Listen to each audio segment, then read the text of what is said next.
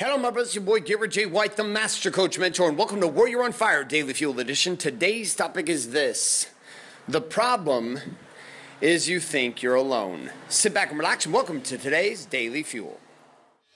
Hi, my name is Bailey White. My dad is Garrett J. White, the Master Coach Mentor. Mentor. You're listening to Warrior. On Fire. On fire. All right, so I was walking my dogs this morning uh, here in Orange County, love walking my dogs. They love being walked. We go for about an hour walk, uh, cover about four miles. I walk kind of fast. Yep, that's about 15 minutes mile up and down the hills around here by my house and down along the beach. And along that while, I was listening to a couple uh, different podcasts and a couple different audio programs, and the question came into my mind, and the question was simply this What is the primary problem that Warrior actually solves. And so I started considering all the many problems that over the last couple of years, three, four years, we've been solving and serving and assisting men to accomplish, and then also in my own life. And see, before I address the answer to what I came up with, here's what I'm going to have you consider that the, the primary problem in your life is the domino to your divine destination. And what I mean by that is a primary problem that sits at the foundation of all the games that you are up to, all of the life that you're trying to create. When you solve that primary problem, that first domino, everything else falls into alignment and it becomes significantly easier to solve the rest of the problems in your world. Don't solve the primary, primary problem, and then what you end up dealing with is hacking at the branches of change, but never fundamentally changing the roots of anything. Imagine this with a tree. You have the roots, you have the fruit. You can be pissed off at the fruit all day long. You can be pissed off at the results all day long. You can pick up a, a, trimmer and you can trim the branches off every single season. Every year you can attempt to change your body. Every year you can attempt to change your marriage. Every year you can be about trying to bring about change by hacking at the branches of change while never fundamentally changing anything. Or, or you can come to the root.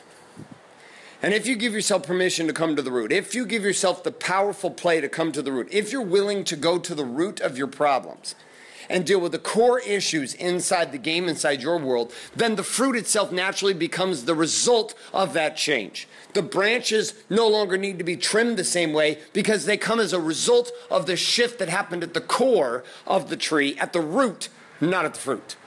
If you want to change the fruit, you change the root.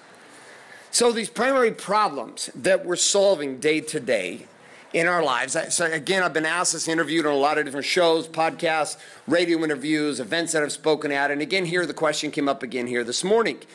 And the answer that came up in my mind that I'm going to share with you is, is simply this, and it's a simple one. It is that I can feel powerful in almost every area of my life, but I feel horribly inept and powerless at home.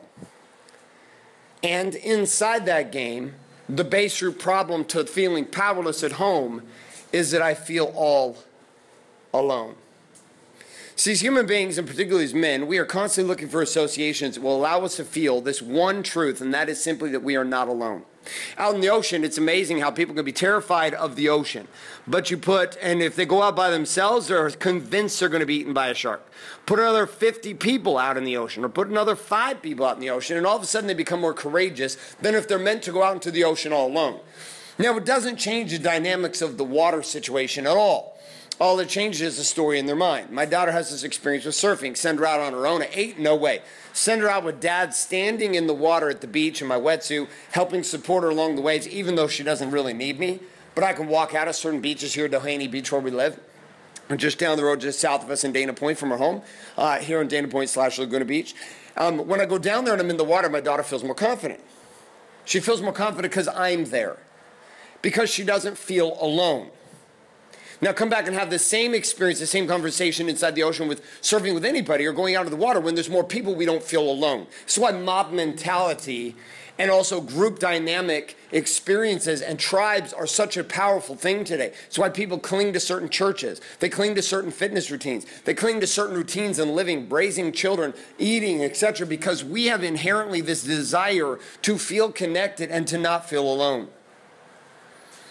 To have you consider as a man that one of the biggest problems that encourages this alone behavior, that encourages this disconnection, this powerlessness felt at home, is the simple reality that you actually believe the story that you're all alone and no one will get you. That your darkness and that your struggle is unique and different, but it's not. You know, you go out into the water and go out into the ocean, you realize a lot of people out in the ocean are scared of sharks. It's, I mean, like, it's been proliferated through Shark Week and all the movies and Jaws years ago. There's just this inherent, and then the magnification of anybody who or remotely even possibly gets attacked or closely attacked to a shark, all of a sudden it just becomes commonplace and everybody's terrified of it. Even though the reality is you're going to get your refrigerator is going to fall over and kill you today, more likely than you going out in the ocean every single day and getting bitten by a shark ever in your entire lifetime. But again, that reality becomes, our that story becomes a reality because it's one that we're telling. See, and inside the reality of our lives, we tell the story that I'm alone. We tell the story that I'm all alone. And the more we tell the story that I'm all alone, the more that our reality becomes we're all alone. It's weird how that works. Self fulfilling prophet is who we are. Self fulfilling prophet in how we real, real or build our reality. The more and more I told myself that story, that I would come home and that my wife didn't understand, that my wife didn't get me, that she didn't understand who I was, she didn't experience the reality of my pressure and my pain. And maybe she did, maybe she didn't. But the more I lived in that reality, the more I lived in the reality that I couldn't tell my parents, I couldn't tell my friends, I couldn't tell my, my clients, I couldn't tell my business associates, my strategic partners, my business partners, the more I lived in a reality where I hid my problems, I hid my pain, I suppressed my, my, my difficulty in life and I didn't talk about it, the more I fed the story that I'm all alone. And interestingly enough, I would begin to tell stories that would have distance myself from my wife, distance myself from my family, distance myself from my friends, distance myself from anybody, anybody who could actually support and assist me. My first marriage, I was sitting on the curb after a walk with my wife, my ex wife now at the time, and uh, we were young. And she walked up to me before we got married that night before and she handed me the wedding ring back and she said, I don't know if I love you enough to marry you, but you decide. Obviously, I had no balls back then, and she was doing the best she could to give us a shot to not get married. Now, out of that's come my 16 year old son, and I love it. And an 18, 19 month experience of being married to her and her being married to me. We both moved on in different relationships, and here we are, you know, 16 years later, and it's a totally different experience for both of us. But in that moment, she handed me the ring back, and I felt all alone. If I had told any of my friends, if I had told my parents, if I had told any of my buddies, my brothers who had come up to the wedding what was happening, guess what? We wouldn't have gotten married. And it was funny because it was only like a year and a half later, two years later after my divorce, when I told my friends and I told my family and I told my parents what had happened. And they all looked at me with these stunned faces saying, How in the hell did you think that made any sense? Why didn't you just tell us? We would have put you in the car and driven you away from there. We'd have flown you out of there so both of you wouldn't have gone through that pain. And I said, I don't know. I was too scared and I didn't think that you'd understand. I didn't think that it would, it would make any sense to you guys. And so I just stomached it and did it alone. The same thing happened with the implosion of my banking career in 2008. And as the money began to dwindle and my world began to implode and the bankruptcies started, the, the foreclosures and the short sales started to happen and all of the real estate that we had built and the empires we had devised, all of that started to collapse on itself. I realized years later after this occurred that nobody could have helped me because I wouldn't let anybody in. My mom told me now here, you know, here we're 2015, years later from this, seven, eight years after everything's been cleaned up and figured out and made right my mom says to me, We just didn't know how to even help you because we didn't know how to even get in because we didn't even know what was really happening. And so I spent most of my life hiding my truth from humanity, believing the story that I was alone, believing the reality that what I was experiencing was unique and different than anybody else. And the part that I didn't really understand that I understand now and that I'm going to have you consider is that you are unique. Your problems are unique.